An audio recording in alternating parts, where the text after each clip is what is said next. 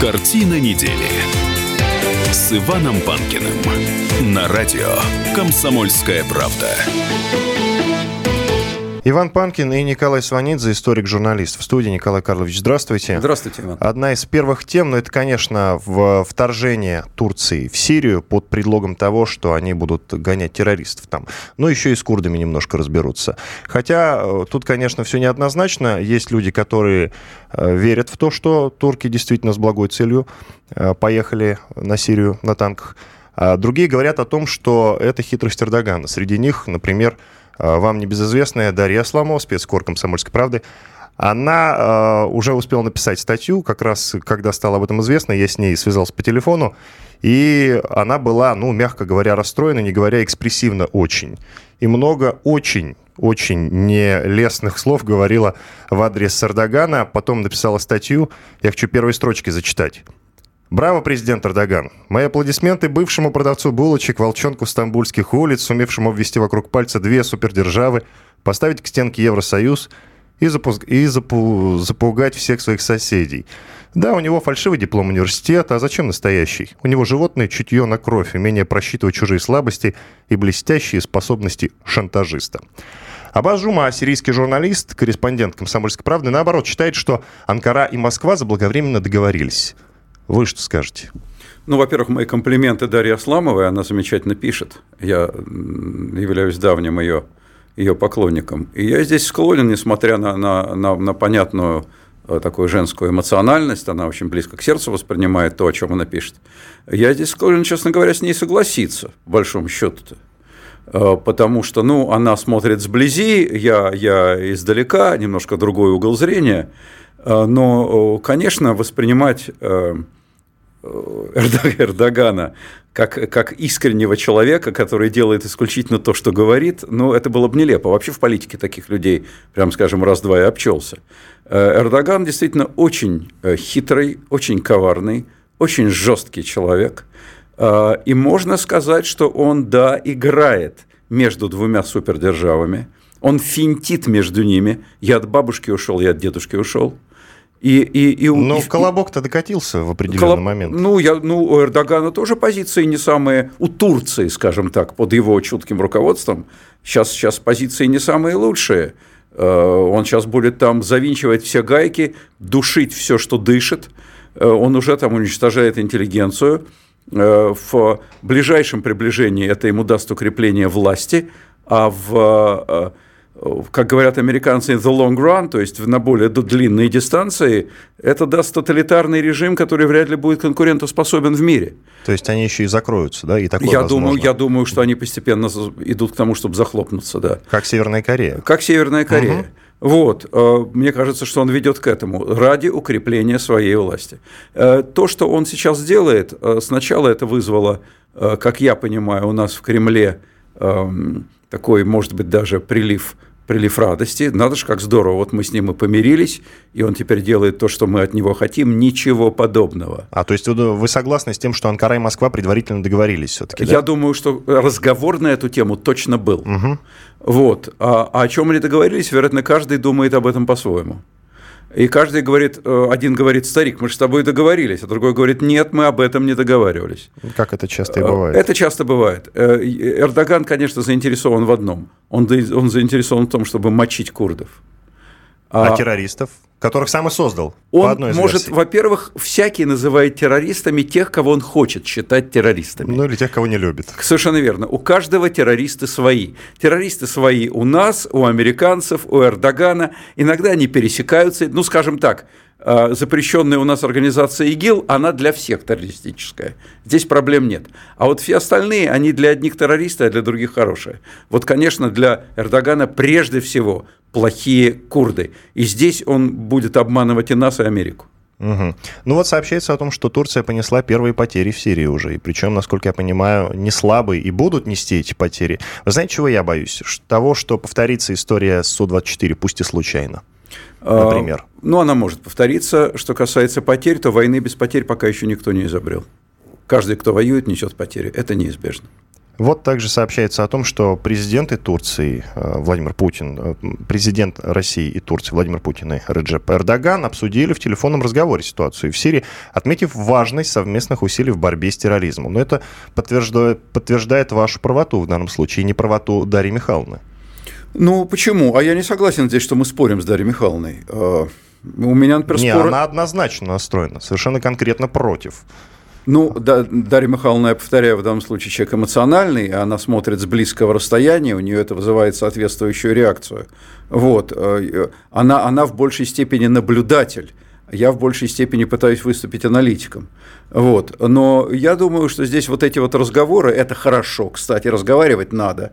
Если бы это было полгода назад, никто бы и не разговаривал, это было бы хуже. Вот, но сам по себе разговор, обмен мнениями, это все, ну, так полагается. Это дипломатическая формула. Ну, кстати, вчера буквально э, закончились 12-часовые переговоры в Женеве, которые провели э, Лавров и Керри, два представителя МИД разных стран, двух стран. Э, и вроде как ни к чему не пришли, как вот я почитал. Говорили, говорили, но толком ни к чему не пришли. Все осталось на прежнем месте. Ну, при базово э, в основном разных принципиальных позициях нужно встречаться, нужно оговаривать позиции, э, не нужно сюрпризы неприятные преподносить своему партнеру. Это очень опасно. Это может вызвать непредсказуемую нервную реакцию. Поэтому, что разговаривают, это хорошо. Но, но что договорятся, по большому счету, сейчас на это шансов мало. Ну так э, в итоге-то зачем нам вот это перемирие с Турцией теперь, э, если турки входят в, в Сирию так или иначе? Все-таки я на стороне нашего спец, спецкора Дарьи Асламовой. Она считает, что Эрдоган э, явно что-то затеял. Ну, несомненно, затеял. И мы что-то затеваем. Нет, и против, против России, затевают. в частности. Вот э, я так понял, что против России что-то Я затеял. не думаю, что Эрдоган что-то затевает против России. Конечно, у него свои позиции, и он, как мы знаем, уже по-прежнему не признает вхождение в Крым, Крым в состав, прошу прощения, России, называет это аннексией, но это не значит, что он что-то затевает против России. Примирение, договоры, разговоры даже, это всегда лучше, чем война, даже холодная. Угу. А мы с Николаем Карловичем идем на небольшую рекламу. Вернемся буквально через несколько минут. Поговорим о том, что Россия проведет альтернативные соревнования для паралимпийцев. Далее, в частности, обсудим и то, что общественность оказалась на стороне захватчика банка на Большой Никитской. Вернемся через пару минут. Картина недели с Иваном Панкиным.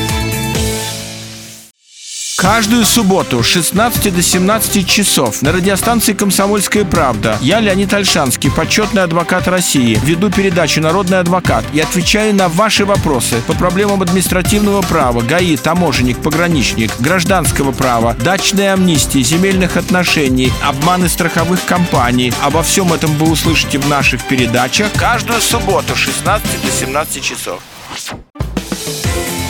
Картина недели с Иваном Панкиным на радио «Комсомольская правда». Всем привет, Иван Панкин и историк-журналист Николай Сванидзе в студии. Продолжаем разговор. Поговорили уже о Турции. Вот есть сообщение в WhatsApp. Да, я напоминаю вам, что вы можете участвовать в нашем разговоре. Пишите в WhatsApp плюс 7 967 200 ровно 9702.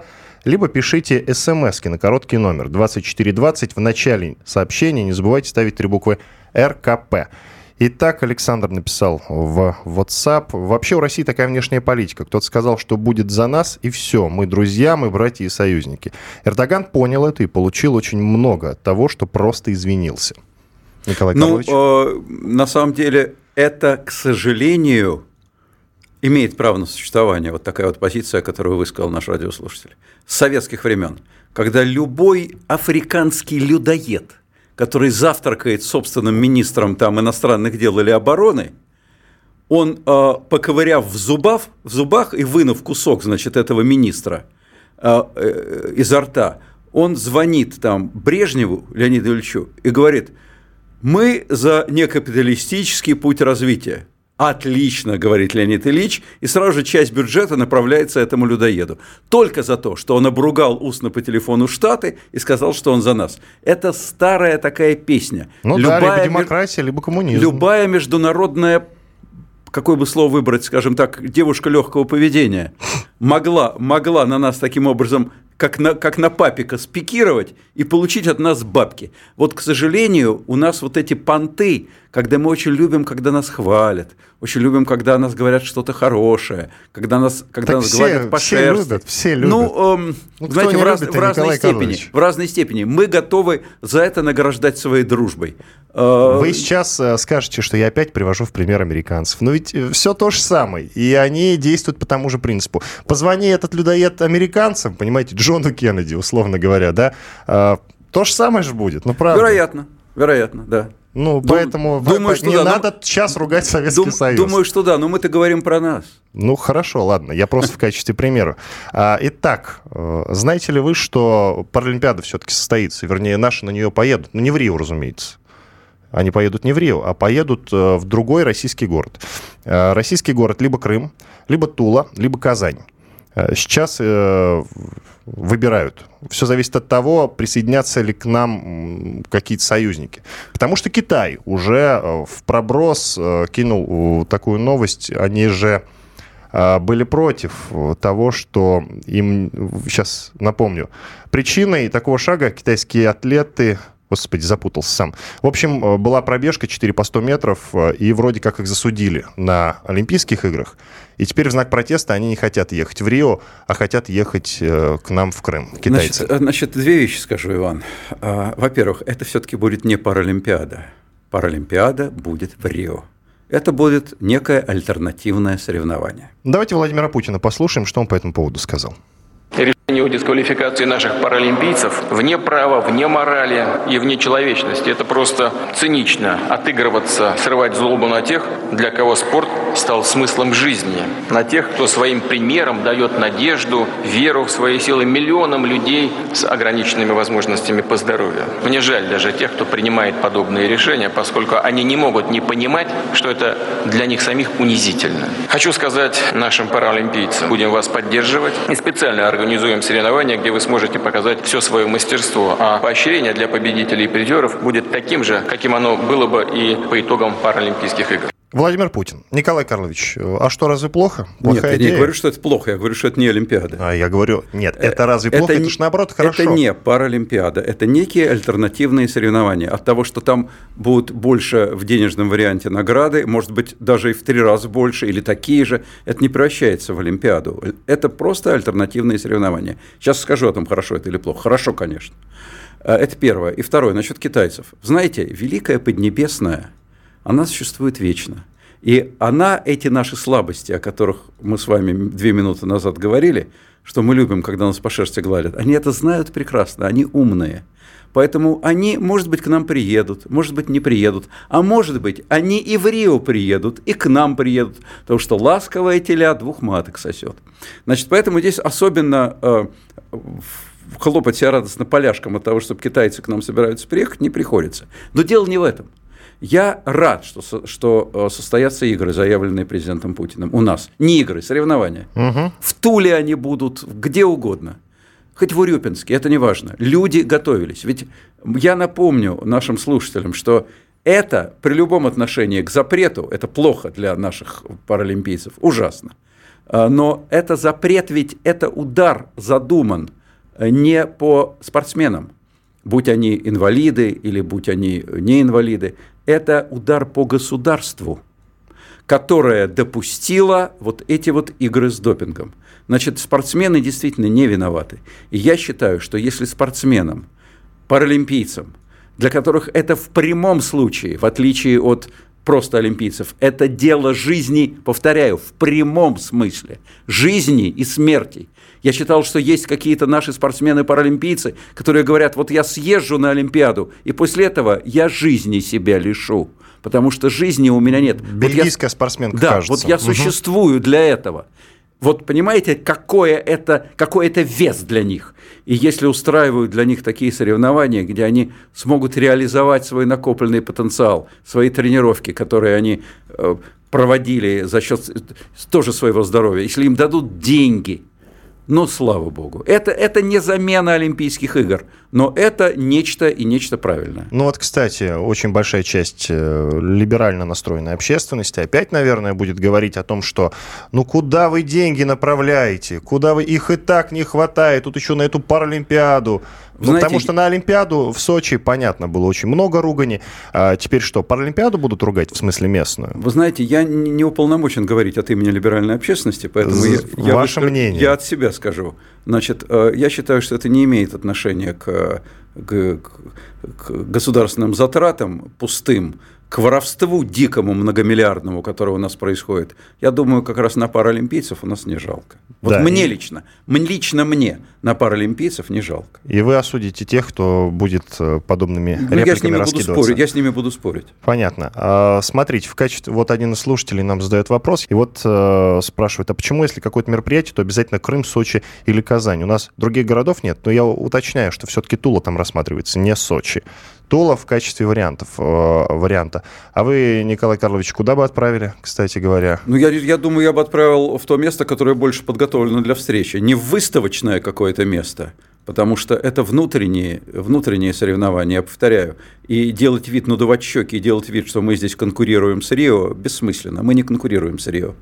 Э, э, поэтому, если Тула лучше подготовлена, направлять в Тулу. Если Сочи, то в Сочи. А вы не думаете о том, что вот сейчас э, еще ряд стран, например, будет спорить с Международным Олимпийским комитетом, и вот как-то тогда спорится, что и скажет, да ну вас нафиг, а поедем-ка мы к русским? Ну, да спорятся, поедут к русским, пусть приезжают к русским. Как, я, я здесь, честно говоря, не вижу никаких проблем. Ну, хорошо. А в качестве вот приоритетного города называется Казань хотя бы потому, что там проходила универсиада. Ну, Казань город замечательный, очень хорошо подготовленный к любого рода форумам. И э, Крым, насколько я знаю, э, вы не очень хорошо относитесь к этой идее, потому что это будет проблемой, как конечно, раз когда к нам конечно, поедут конечно, из-за рубежа. Конечно, если, если мы заинтересованы в том, чтобы какие-то гости приехали из-за рубежа, то Крым э, это будет лишний довод против того, чтобы ехать, несомненно. Кстати, вот э, среди прочего была новость о том, что Паралимпийский комитет Беларуси э, пояснил слова флаги России в Рио. Там, я напомню, была идея нести, так как наши спортсмены не смогут понести наш флаг, знамя, они хотели нести знамя России, но потом им запретили, сказали, что это будет, что это нарушает все правила, и они на трибунах на трибунах будут сидеть с российскими флагами. А, еще несколько стран, кстати, выразили слова поддержки русским, и вполне вероятно, что и другие страны тоже поднимут на трибунах э, российские флаги. Ну, прекрасно. Так, перейдем э, к другой теме. Э, я напомню, что на этой неделе человек по имени Арам Петросян захватил здание филиала Ситибанка на Большой Никитской улице в Москве. Общественность э, оказалась на стороне захватчика банка. Он требовал, чтобы признали банкротство физических и юридических лиц болезнью. Он так и выразился э, в своем видеопослании к президенту России, на секундочку.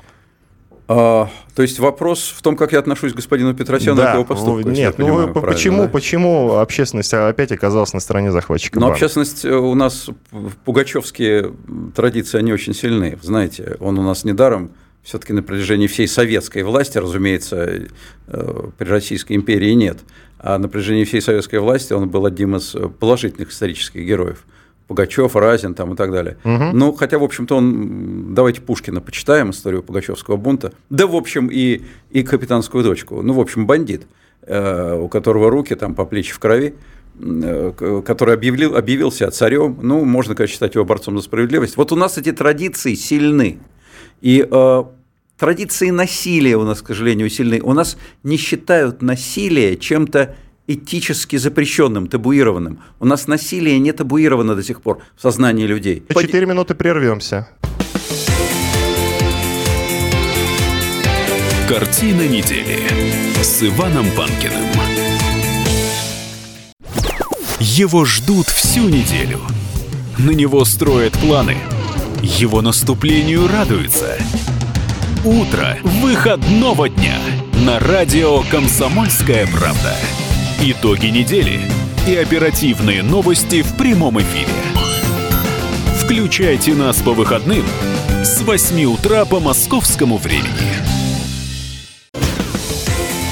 Картина недели с Иваном Панкиным на радио «Комсомольская правда».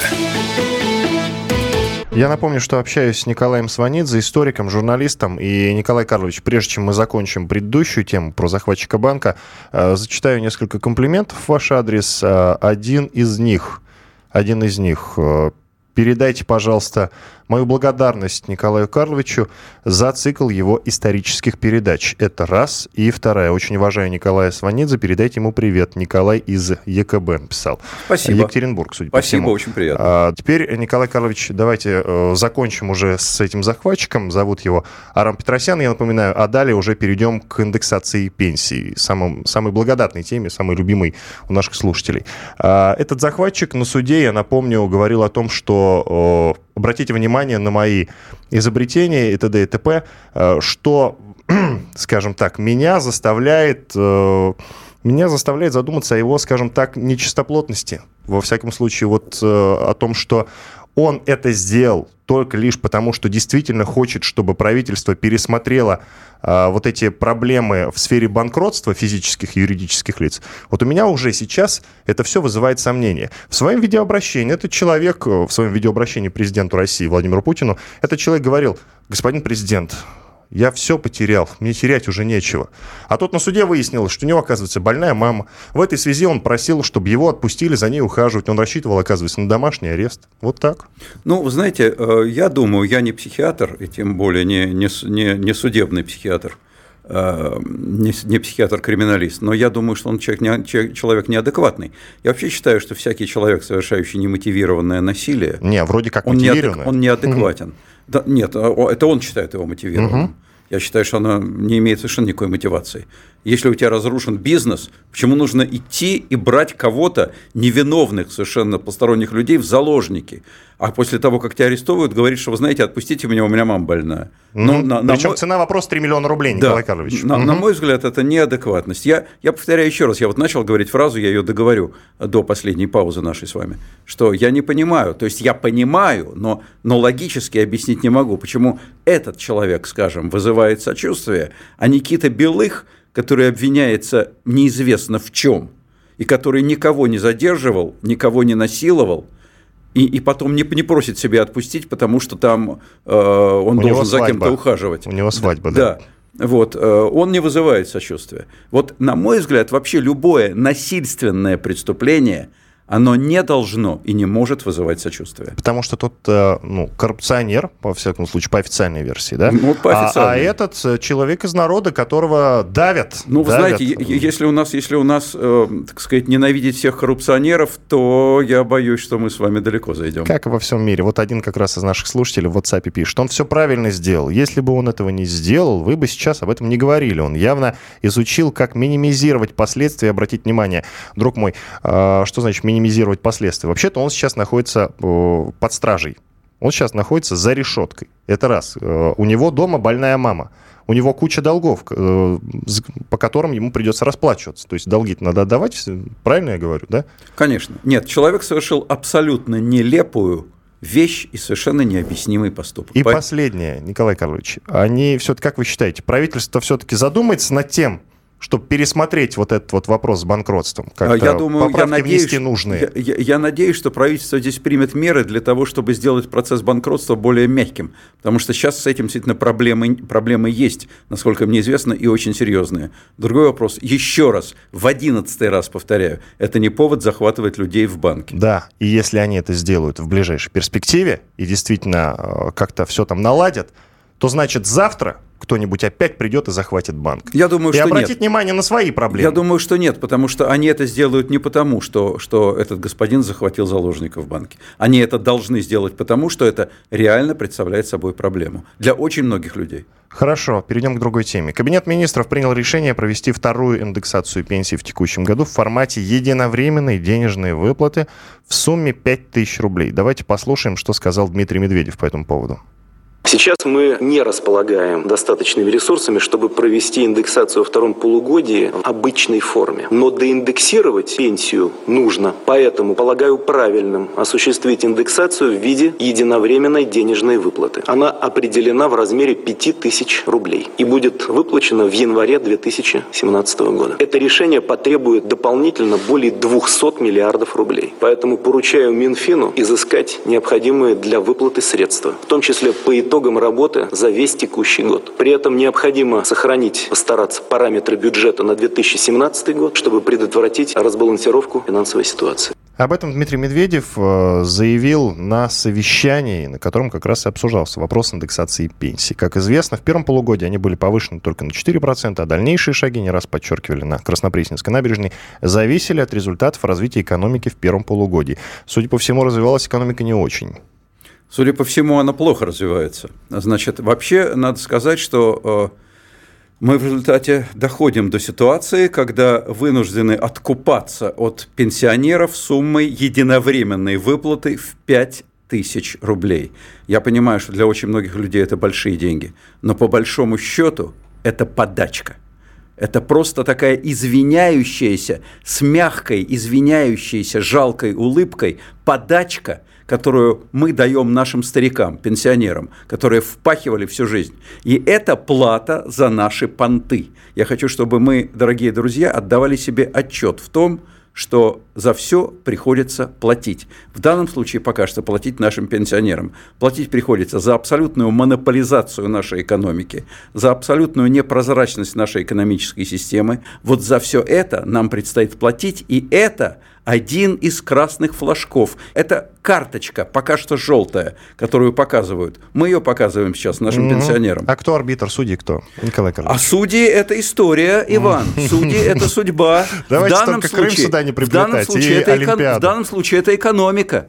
Вот кто судья. Это вопрос к всему, ко всему функционированию нашей государственной и экономической системы. Она у нас сейчас в очень ну, я бы сказал, вопросительном состоянии. И вот это то, что мы имеем. Это не премьер-министр виноват в том, что будет выплачено единовременно 5 тысяч рублей. Он просто это озвучил. Он гонец, который принес плохую весть. За это мы его не любим. Хорошо, давайте послушаем, что скажет проректор Академии труда и социальных отношений Александр Сафонов. В любом случае, получение пенсионерами дополнительных денег – это благо, поскольку доходы пенсионеров резко снижались в связи с тем, что достаточно высокий уровень инфляции на продовольственные товары. С другой стороны, конечно, есть существенная проблема. Отказ от традиционной индексации означает, что в следующем году индексация уже 2017 года будет сделана с более низкой базы доходные пенсионеров. Естественно, они с этой точки зрения деньги потеряют. Понятно, по какой причине была предложена такая схема, поскольку Министерство финансов в данном случае экономит достаточно существенные деньги, которые будут исчисляться десятками миллиардов рублей.